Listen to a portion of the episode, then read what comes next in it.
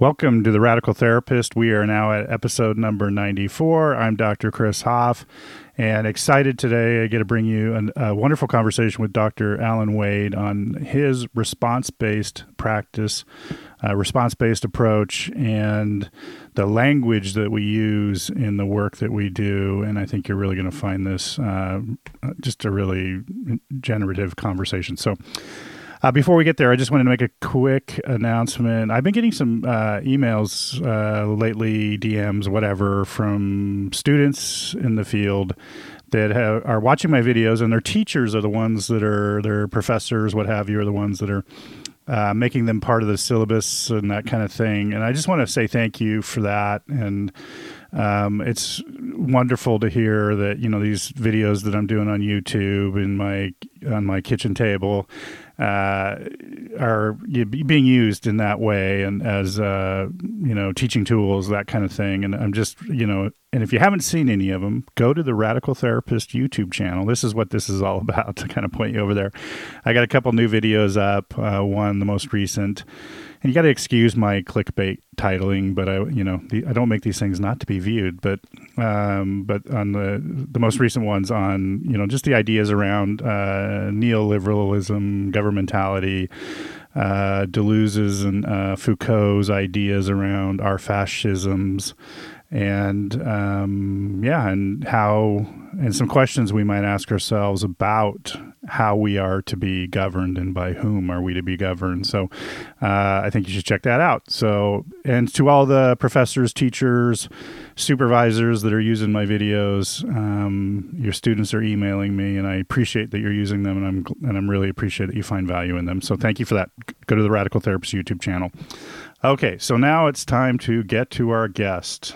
Dr. Allan Wade is an internationally recognized expert on responses to interpersonal violence. broadly defined, he teaches nationally and internationally on developing effective and dignified responses to interpersonal violence.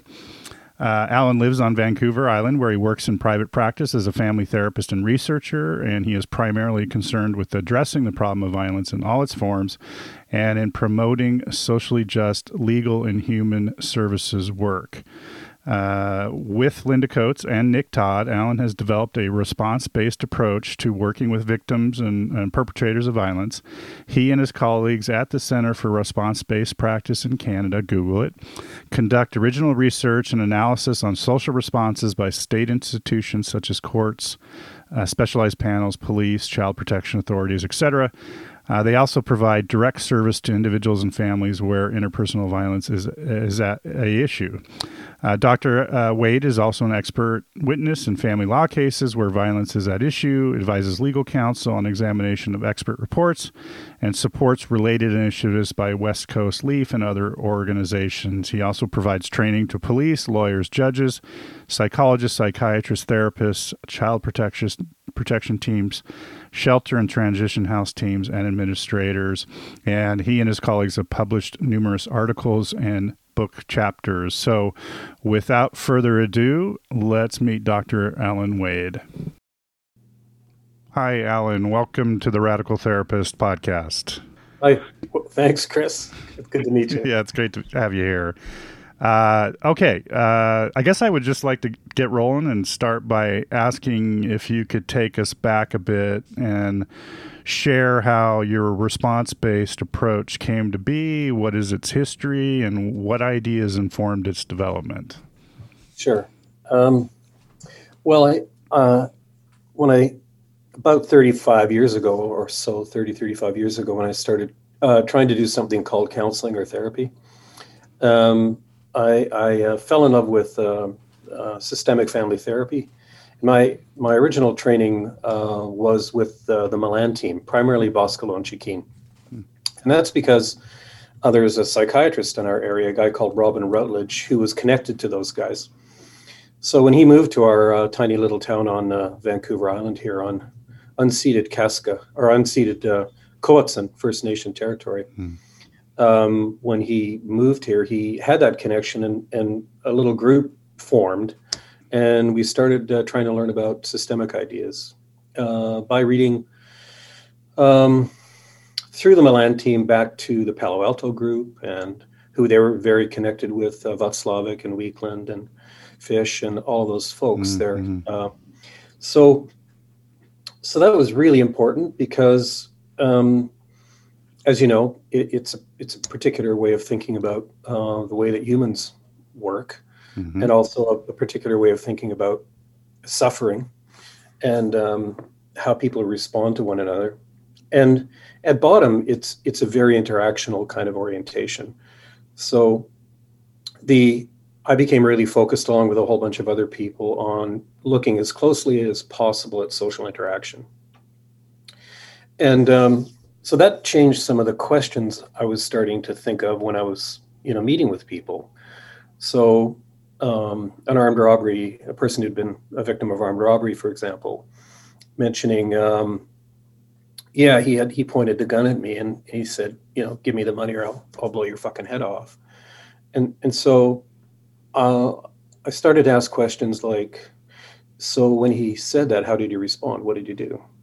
Hmm. Because in moments like that, you know, very tiny responses, you know, what you do with your eyes, where you look, where you don't look, uh, the tone of your voice, how you hold your body, all of those things can be profoundly important moment to moment. I mean, if you stare at a person who's got a gun pointed at your face the wrong way, you're pro- possibly more likely to get killed than if you adopt a submissive posture. So, in this particular case, how did you respond? And this person said, um, Well, I'm not stupid. I gave him the fucking money. What do you think I did? so I said, Yeah, of course you did. How did you do that? Yeah. And, uh, and she kind of thought about it for a minute and said, uh, Slowly. I did it slowly. I said, Slowly. Why slowly? She said, I was memorizing him. Okay. Wow. So can you please tell me how is it that how is it that you have the composure to think about that and to memorize someone in a moment like that where you have a gun pointed at you? And she said, Well, I knew I knew I was going to have to give a description of them later. And but I think really it comes from probably from protecting my little sisters. So now we go down into the whole history of her ability to respond to intense adversity in a composed, calm, thoughtful manner. Mm. It, she has a whole life history of that. So that that kind of becomes then the focus. So she emerges as an active, competent, responsive, terrified, despairing, worried person. Mm. Uh, so I began when you focus on social interaction. Social interaction is inherently responsive. People respond to one another in an ongoing manner. I mean, and this begins in the first 48 hours of life, right? As Mickey Rosenthal showed many years ago, infants and mothers taking turns, rudimentary turn taking. So, you know, life is a response fest, basically, mm. where like we learn, yeah, you know, we we learn very quickly that you know when I call, you respond. When you call, I respond. Uh, that's what we have together. And some people have argued, you know, that that's really the beginning of moral action, hmm. uh, which is an interesting way to think. Hmm.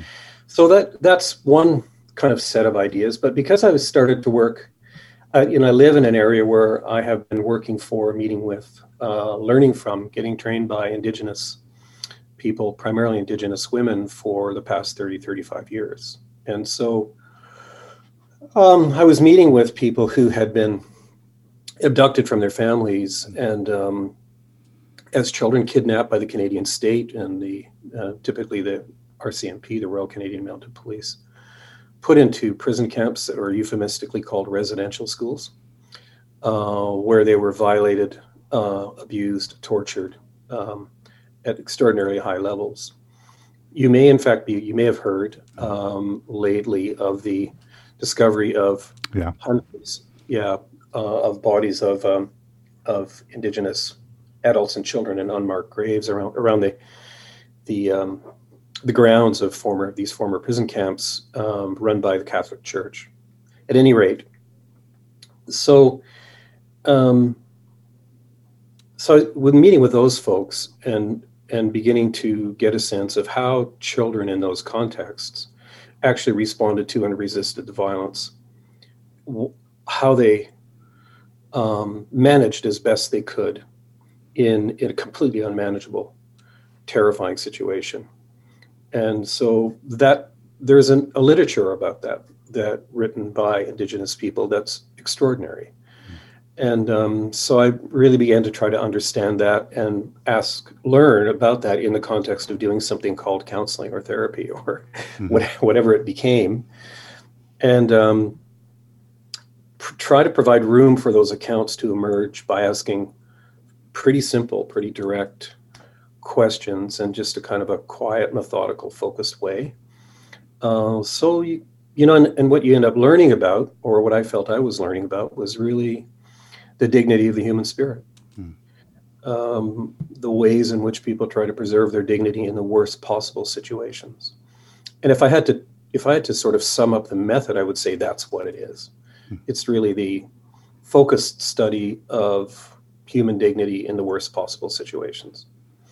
So that's tied to that hmm. was the, a whole literature about you know anti-colonial studies um, that some of which came from sort of Western intellectual traditions. Um, Foucault would be an example, or Edward Said, mm-hmm. probably for me the foremost um, sort of intellectual around that.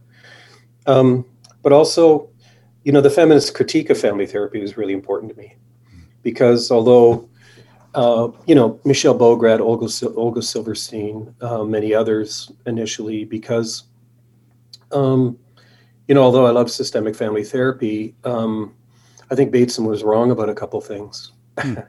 uh, well, you know, one of them he said was basically that power is just another way of punctuating events and relationships. But mm. uh, yeah, no, I don't think so. Um, power, violence is is real. It's material.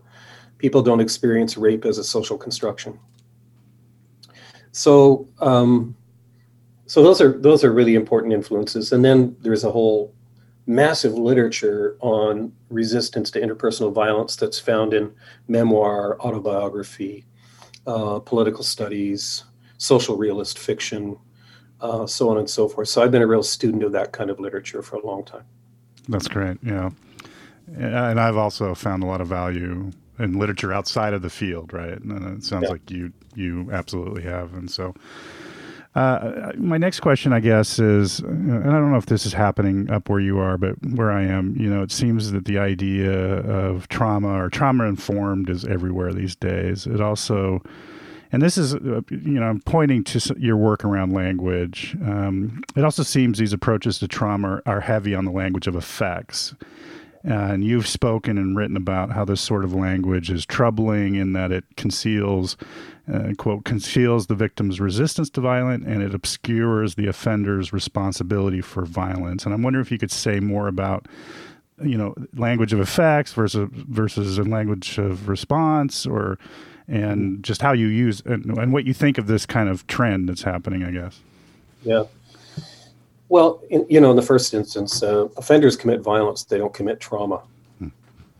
So as soon as you make the shift into referring to violence as trauma, um, you're putting violence into a category of a whole bunch of other adversities that, in fact, are very different. Mm. Uh, rape, uh, a crime of human design, is experienced very differently than a car accident. Uh, both can be profoundly traumatic, but to reduce them to the same um, through, you know, the DSM system of classification, for example, or or through the fight, flight, freeze, submission, dissociation idea um, seems to me profoundly misguided.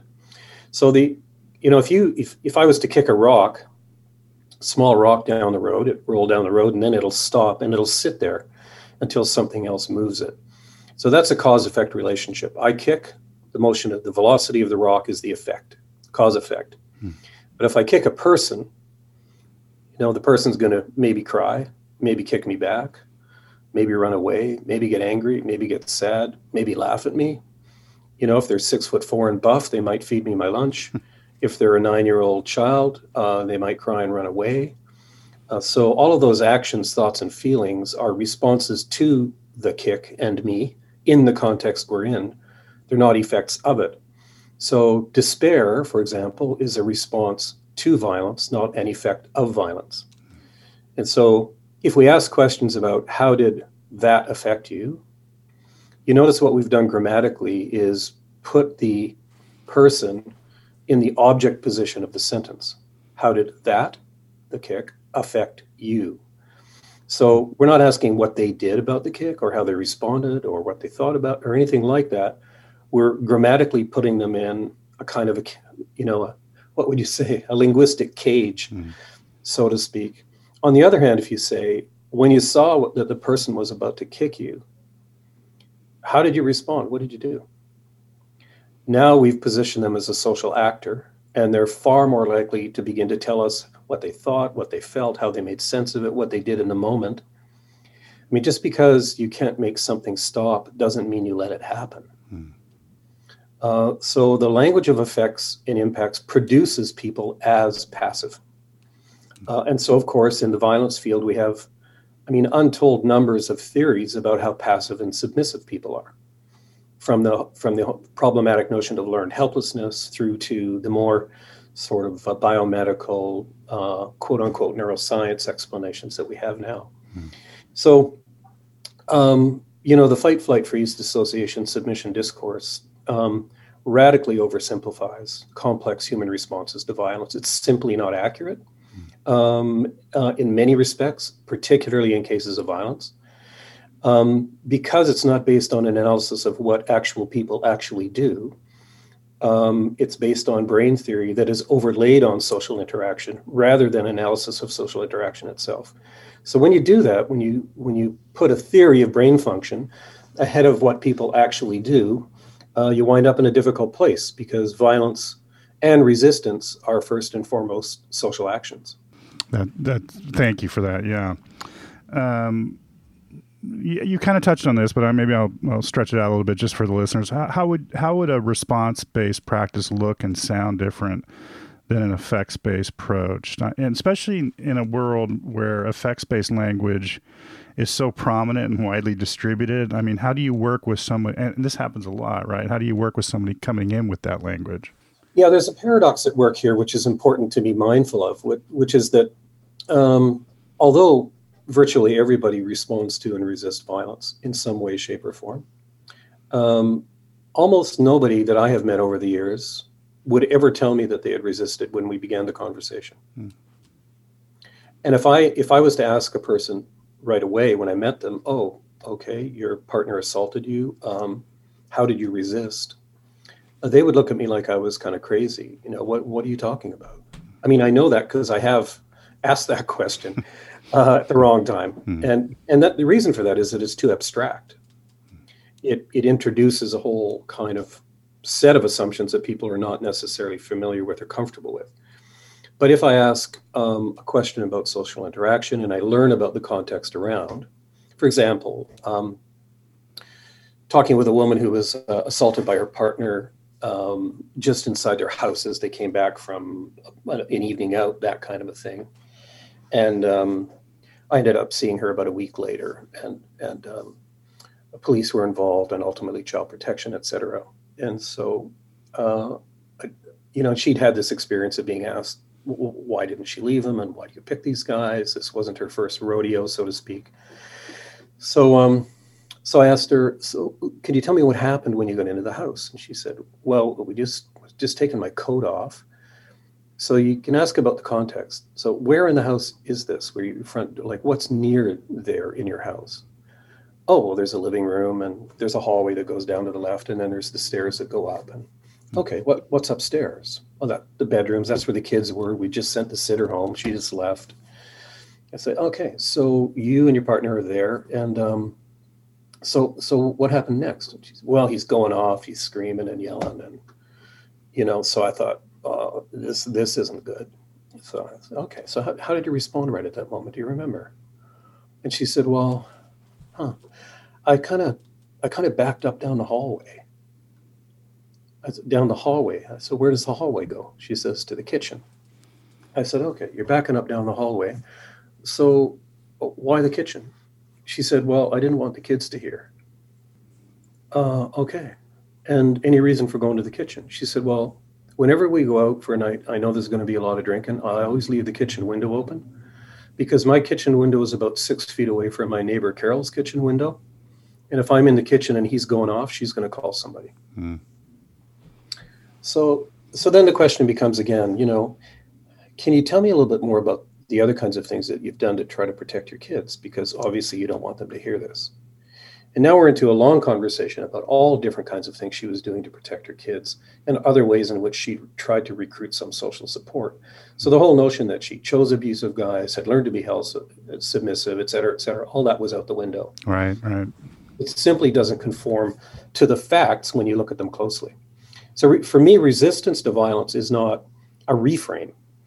Mm-hmm. You know, resistance is as real as violence. Mm-hmm. Uh, and if you if you if you're looking for literature, um, there's a wonderful new book by Stella Dadzie, um, you know, A Kick in the Belly, and um, in which she documents the ongoing resistance of um, women um, in slavery, West Indian women in slavery, and the role of those women in over, overthrowing slavery and combating slavery over the years. Mm.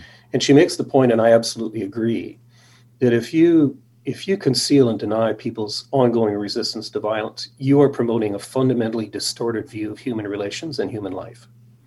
And I think ultimately that that is partly what worries me uh, about the trauma discourse. It simply lacks an analysis of how people actually respond on the ground. Mm-hmm. And that when you don't see how victims respond and resist, this is the second part. You know, just getting back to your question about how does this conceal violence? Mm-hmm if you don't see how victims respond to and resist violence, then you also are far less likely to see the deliberate strategies used by offenders to overcome and suppress that resistance. Virtually every form of violence contains strategies by perpetrators to overcome and suppress the victim's resistance. You know, for example, uh, men who violate their female partners, uh, they know that women do not want to be uh, violated this is why, in the early stages of relationship, a person might be just absolutely the best guy on the planet. No, um, because he knows if he walked up to this woman he wanted to get to know and said, "Hey, bitch, why don't we go back to my house? I'll slap you around a little bit, call you a few nasty names. It's going to be great." Hmm. Men know that if they do that, um, they're going to get rejected. So every form of violence, including colonial violence and domination, which continues in Canada today and in the United States and many other countries. Mm. Um, absolutely we understand um, people who exercise power and domination understand that victims resist. Uh, and so, and we have developed in the colonial context many different ways of making that resistance look like craziness or making it go away. Hmm. Hence the DSM. I have a question. Uh, you, and I know this is controversial in some circles, but you, I, am assuming you, and this is an assumption, but I am assuming you use the language of perpetrator and victim intentionally. Yeah. Um, because of the importance around like, could you say something about that? Sure. Yeah. yeah. Thank you. Yeah.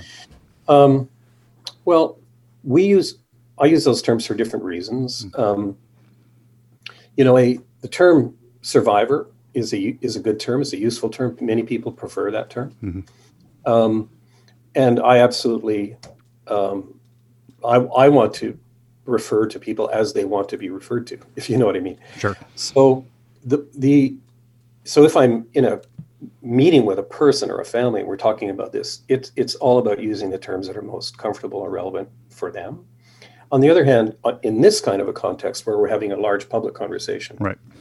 Um, the word survivor, um, one problem with it is that you can survive an earthquake, but to survive an earthquake is fundamentally different than surviving a rape, let's say. And so the, the term survivor does not by itself denote that a crime was committed against the person. Hmm. The word victim does. So the word victim in, in, in some contexts, like the one we're in now, is arguably an important term to retain. It shouldn't be the only term we use. So I often use victim slash survivor in writing, for example, because I want to indicate an openness to different terms. Mm-hmm. Um, and and also we use the, the words victim and perpetrator um, as situated action terms, not as identity terms. So you can be a person who's perpetrated violence, a quote unquote perpetrator, and a person who's been victimized by violence, a victim, um, within 30 minutes of one another. Hmm. So they're not they're not identity terms at all. They refer to something that a person did in a context in a in a particular moment in time and so we, we try to use those words advisedly. Uh, but I appreciate you asking because sometimes I launch into using that terminology a bit too quickly, and and I think for some people it can be really offensive. Sure, and and but I had a sense of that, and thank you for the clarification. But um, so, and this is maybe this is a, of an interest in mine because I am in social on social media and all that stuff. But I'm wondering, and and I'm seeing this, you know, this I don't know what the word would be, but it's just this widespread, you know, use of effects language and trauma stuff and all that kind of stuff. But, and I'm wondering what are ways we might be able to challenge effects based language in the field, in social media, in the wider world? Mm. Yeah. Um, well, there, there are, I guess there are a number of ways. Um, one of the things that's happened in Canada is that, mm. you know, with the new sort of trauma informed practice, mm-hmm you know the initial there's a tremendous zeal almost a religious fervor attached yeah. to to the and governments have hmm. uh, made uh, spent huge amounts of money in training people up and so the, there's an impulse there that i want to respect which you know there are a lot of people trying to you know the original impulse was okay let's let's get away from what's wrong with you and let's look at what happened to you it's it's not about what's it's about what happened to you hmm. but unfortunately, because of the way things have been constructed and through the neuroscience model, the biomedicalizing of human suffering and the decontextualizing of suffering, the question of, you know, it's it's not what what's wrong with you, it's what happened to you, has devolved back into, and what happened to you is the cause of what's wrong with you. you know, mm. uh, as as Ian, John, my friend Ian Johnson put it. Mm. So, I, I think if you're trying to articulate um, contextual view of human suffering and responses. Um, it's extremely difficult to do so within the DSM system um, because the DSM system is designed precisely to avoid context, to avoid culture, to avoid language, to avoid meaning. Uh, so it's kind of like instead of analyzing colonialism, let's just talk about depression among the oppressed.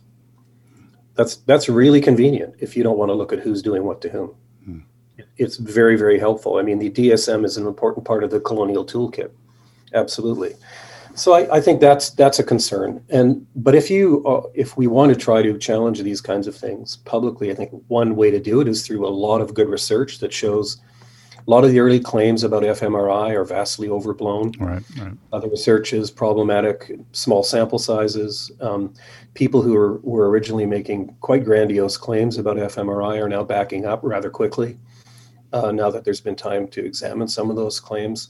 There's lots of really interesting work, for example, by Derek Summerfield and others that are, uh, you know, quite uh, mindful and critical of, you know, the trauma-informed movement um, uh, in, a, in a really scholarly and practical way. So I think pointing to that work is really important. Um, but but like Stella Dadzie's book, you know, if there's a large literature out there that shows that people respond to and resist violence, and I think highlighting the ways in which people do those things um, in our everyday accounts is extremely important. I mean, if you if we do not help to try to point to how people actually respond to and resist resist violence, um, we're really down a we're really down a dark path, mm. in my view. And we've been doing that in the helping professions not only concealing violence, but then, of course, concealing how people respond to and resist violence. In fact, you could argue that resistance to violence is even more deeply concealed than violence itself. Hmm. So I, I, think that's we have to begin. We have to talk about that. Um, we have a lot of a lot of good literature out there that, that can help us do that. Uh, so so I think that's important to make that literature available to people. Correct. But you know, it's a bit risky to stand up in a hall with several hundred people there and say, "Yeah, you know, Um, but I, will give you an example. I came across a, a manual that was published out of Australia, and it was the Fight, Flight, Freeze Dissociation Submission Discourse, and it was this kind of discussion about how your brain automatically reacts. You're not responsible for what you did. Your brain just kicks in, uh, and then it gives the example of a a, a quote from this uh, young man who talking about when he was younger, I think about eight or nine, and he says yeah, you know, when mom and dad would get arguing and fighting, I was, I would just get so scared that they were going to kill each other. I, I would just, you know, I, I, was just so terrified. So So I would go get my little sister, my little three-year-old sister, and um, I'd take her up to the bedroom, and and we'd go into the bedroom, and I'd put earphones on her, and we'd sit in the closet, and I would wait until things calmed down. And they and the people who put out the manual said that's an example of flight. Hmm. So I thought, well, I really, what are you missing there? Uh, you know, you're missing love, composure, compassion. I mean, he may even have had some kind of an understanding unspoken with one or both of his parents that that's what he could do to protect his little sister. So you reduce that to flight, and it's an automatic brain reaction. You've simply you've denuded him of his dignity and his purpose as a human being. And uh, what I worry about is that that is happening on a large scale, and at the end of the day, that's not helpful. Right. I do want to add, though, a caveat there. I do want to say if you're using the word trauma in a loose sense to refer to human suffering, I, I think it can be a useful term. But if you're trying to say, no, we have just these neuroscience activities, automatic brain mechanisms that are not based on adequate analysis, that to me is a serious problem. Great. Okay. Um, I, I, think this is important. You've spoken about the importance of social responses and how responses from those who, who we turn to help can sometimes be more damaging than an original assault, for example. And I think this is very important. Could you say more about that idea? Yeah, I, I think my um, our take on that. When it, by the way, I should I, should, I work very closely with uh, a whole bunch of other people, mm-hmm. but it, kind of a core group of us: Linda Coates, Cathy Richardson, uh, Shelley Dean. So I just want to acknowledge that this work is a work of all of us. Sure. Uh, together, uh, but um, I I think for me the I was hearing accounts from people firsthand about how yeah I I did I called I called the police and okay and then how did that go? You know what happened in that conversation? Were you were you listened to? Did you did you have a chance to say what was important? and or a child protection worker or somebody. And when people would say, "Yeah, I mean, that cop, she was great. Like she really, really listened to me," then I would ask, "What difference has that made to you that that person really, really listened to you?" And people would talk about positive difference. You know, I've, I just felt so much better. Finally, someone understands what I went through. So there would be relief, and there would be tangible change in terms of sleeping and eating and relationships and less isolation, more connection with others. And I would also hear accounts of how people had had horribly negative social responses. You know, yeah, when my uh, grandfather molested me and I told my dad, and he said, You little bitch, my dad would never do that to you. So, my gosh, what did you learn from that? Hmm, well, I learned that I don't matter. So you begin to see immense suffering attached to um, negative social network and institutional responses. Mm. So I started trying to look for the literature, and thankfully, there is a really large literature about this in feminist studies, but also in sociology, um, and in other and in other domains, and in autobiography and memoir. Mm. So um, Chris Brewin's work out of the UK has been really helpful here. Um, um there's a nice, really nice uh, meta-analysis done by Sherivastra and colleagues in 2008, I think it is. There are many accounts um, of the second rape, for example, uh, which is when you get uh, negative institutional responses. Mm. So I think we, we really tried to integrate this, um, the, these factors into interviewing. So for us, if we're when we're interviewing folks in a first meeting, um, we're likely to ask questions about social responses right away. So, for example, okay, so you're hearing that this happened, and right, have you spoken with anyone else about this? Does anyone else know? Uh, and how did that go when you told them? And how did you decide who to tell? And often we're hearing about negative social responses before we even talk in detail about the events that are of concern mm. for folks. So it's a critical, critically important part of the picture and it also tends to put to lie to these simplistic sort of brain mechanism models, right? Because if if um, we could, if the research shows, and I think it does quite convincingly, that the quality of social responses is highly correlated with measures of distress. In fact, maybe the single best predictor of the level of distress. Right? so, and is certainly linked to high rates of suicides, for example, among military veterans hmm. And among police who report being violated by other police. Um, you know, who and don't get adequate responses um, from their own organizations. There's a case in Canada you, you may be aware of that 600 women RCMP members reported sexualized harassment and sexualized violence by other RCMP members.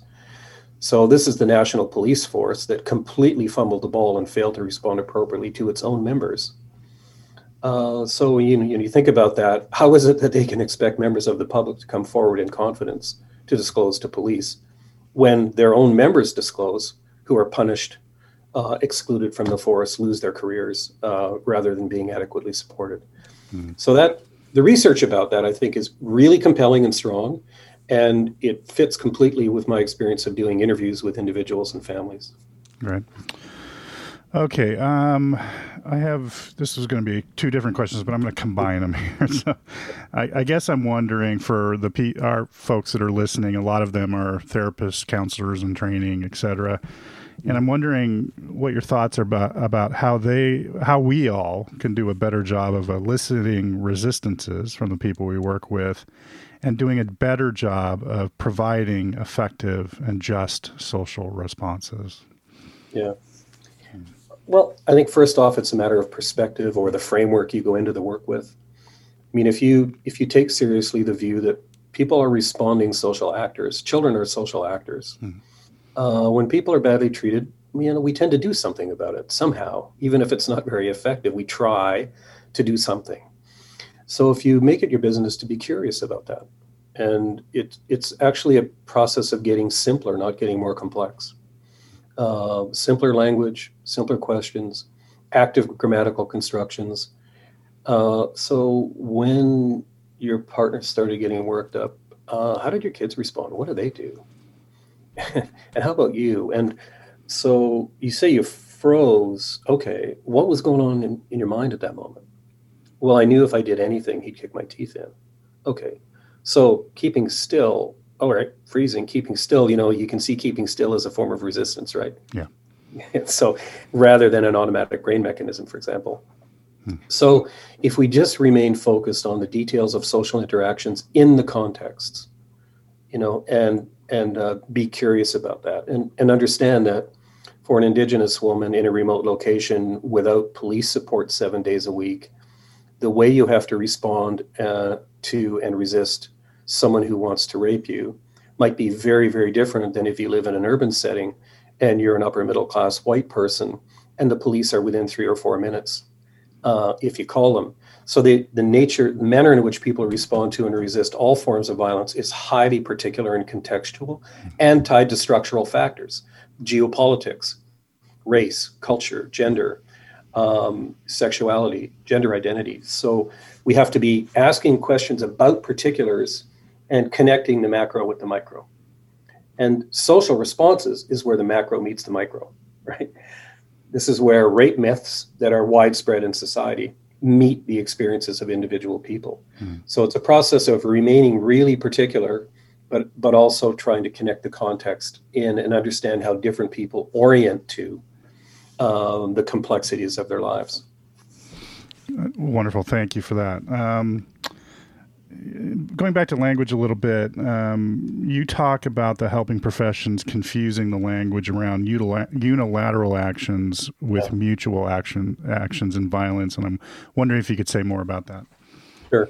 Yeah, yeah I've been really lucky to work uh, very closely with Linda Coates, for the last 25, 30 years. it might even be a bit longer. Uh, we did our PhDs together in doing microanalysis of face to face communication. Um, our supervisor, by the way, was uh, a person called Janet Bavelas, uh, formerly Janet Beavin, who was a co author of Pragmatics of Human Communication. Well. Uh, she escaped the States and, um, so to speak, and came and was at the University of Victoria. So Linda and I had a chance to learn about microanalysis from her, which is extremely helpful. But one of the things Linda did was uh, she, she's we were both looking very carefully, me at more at colonial discourse and her more at legal discourse, and looking at how unilateral actions, such as one person attacking another, uh, were transformed into mutual actions. So you know, it, the joke about it we make about it is if you hit someone over the head with a frying pan, it's not cooking. Hmm. If you attack someone with your penis, it's not sex. And so, what you, what you find a lot in legal settings, and this is in criminal codes in the United States and Canada and elsewhere, is that violent crimes, including violent crimes against children, sexualized violence against children, is changed into a mutual activity. So, an adult forces a child into a corner and forces their penis onto the body of the child. And uh, in criminal codes, that gets called, in Canada, for example, invitation to sexual touching. Hmm. No sex at all can take place because children cannot consent. In New Zealand, it's called uh, having a sexual connection with a minor. You can't have a sexual connection with a minor. Because children cannot consent, there can be no child prostitution because they cannot consent. Um, there, there can be no child sex work um, because children cannot consent. There can be no sex by an adult with a child whatsoever because children cannot consent.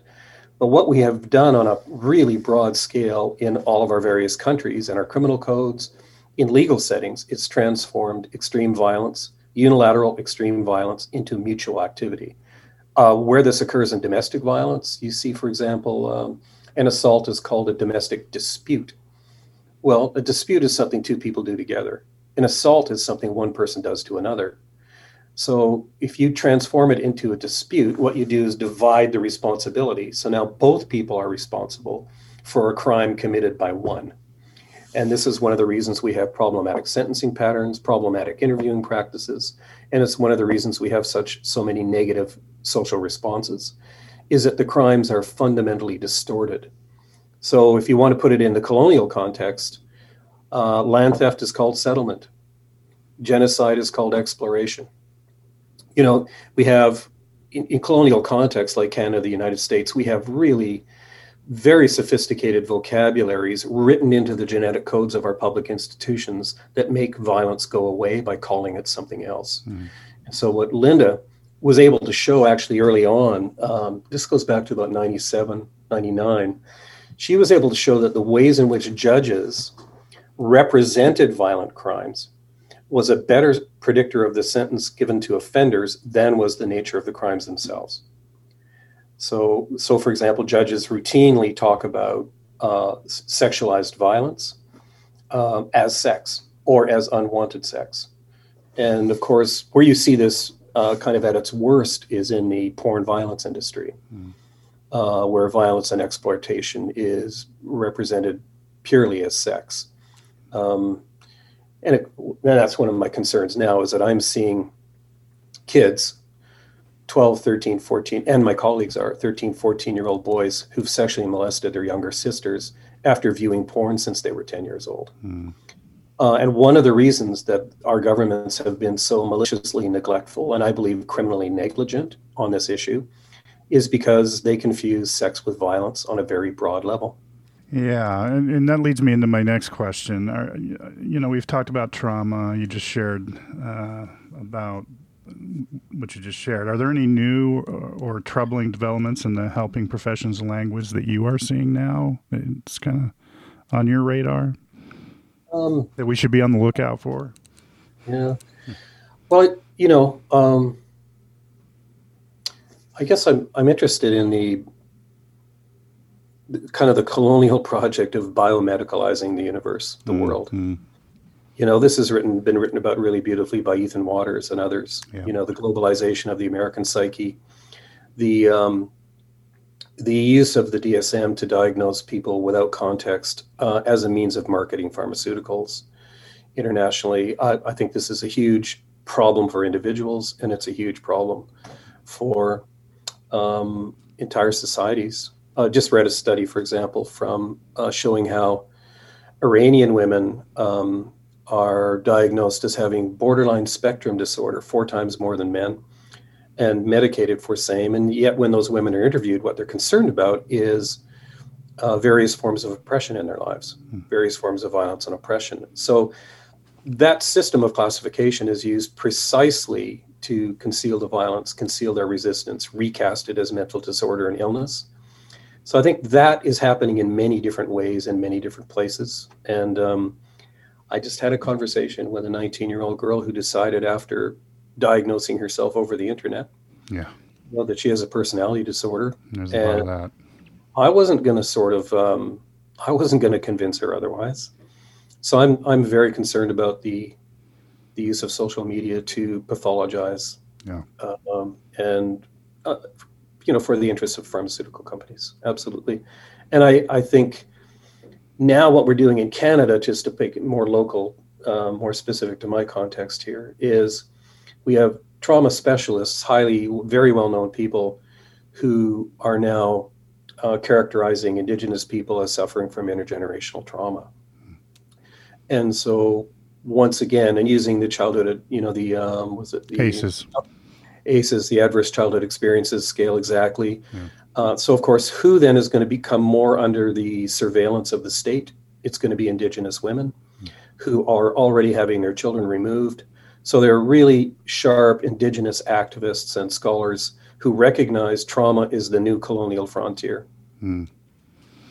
That's important. Um, that's a great. Um, okay, I just was thinking about that. Sorry.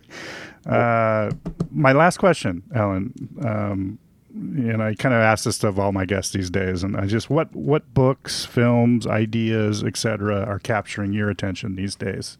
Oh gosh. uh, well, um, I'm I'm like I'm a bit of a nerd. I'm not much of a, well, not like not a, not the good kind of nerd. you know, the kind of a nerd who's open to all kinds of ideas. I'm afraid my focus is gets fairly narrow. Hmm. So I think you know the in terms of literature. Um, I've already mentioned Stella Dadzie's book a couple of times. I love that book, and there's a whole bunch of literature connected to that. I'm interested in the uh, I'm interested in the literature of indigenous resist, resistance to violence and oppression. Those are things that I that I look to a lot. Um, I don't watch a lot of films, so I'm afraid I'm uh, uh, you know Yeah. I'm just not uh, able to provide any titles there. But uh, for me, there's so much already existing literature that I'm trying to work through. Right. Um, and it- and again, for me, it, it comes back to memoir, and um, uh, so you know, one of my heroes um, is Zora Neale Hurston, and um, you know that writing and the Caribbean resistance movement, Aimé Césaire, um, the the writing on resistance from Fanon, uh, and through all, you know all of those sources and lineages. That to me is a really pertinent literature. It's no less pertinent now than it was when Fanon wrote. Uh, so I there's so much of that, um, and and all of it to me is fresh and interesting and relevant. So um, Alice Walker's book, The Secret of Joy, Possessing the Secret of Joy, for example, um, which is not you know super recent, but it is recent. Um, there's an that genre um, I think is underutilized in the mental health field, and I would like to see that uh, those connections made more um, more directly. That's great, and you've given me a few uh, reading suggestions. You know, Stella Dadzie, Derek Summerfield, Chris Brewin. I'm going to check them all out and um, and more. So thank you for that. And Allan, thank you for coming on the show. You know, I've had multiple requests. I was telling you before I hit record uh, to get you on the show, and I appreciate you making the time. And it's, it's just been a great conversation. Thank you. Thank you very much for inviting me. I really appreciate the opportunity to, to visit with you, Chris, and get to know you and talk about this work. Thank you. Thank you.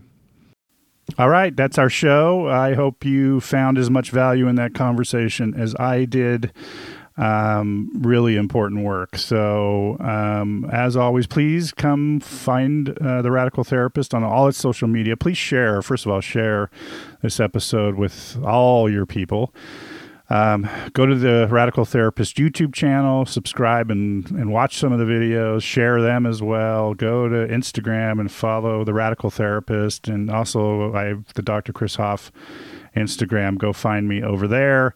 And um, of course, my email, the radical therapist at gmail.com, if you want to reach out to me uh, for a chat. So, uh, you can do that. Anyway, um, as always, I'm Dr. Chris Hoff. This has been another episode of the Radical Therapist podcast. Thanks for listening.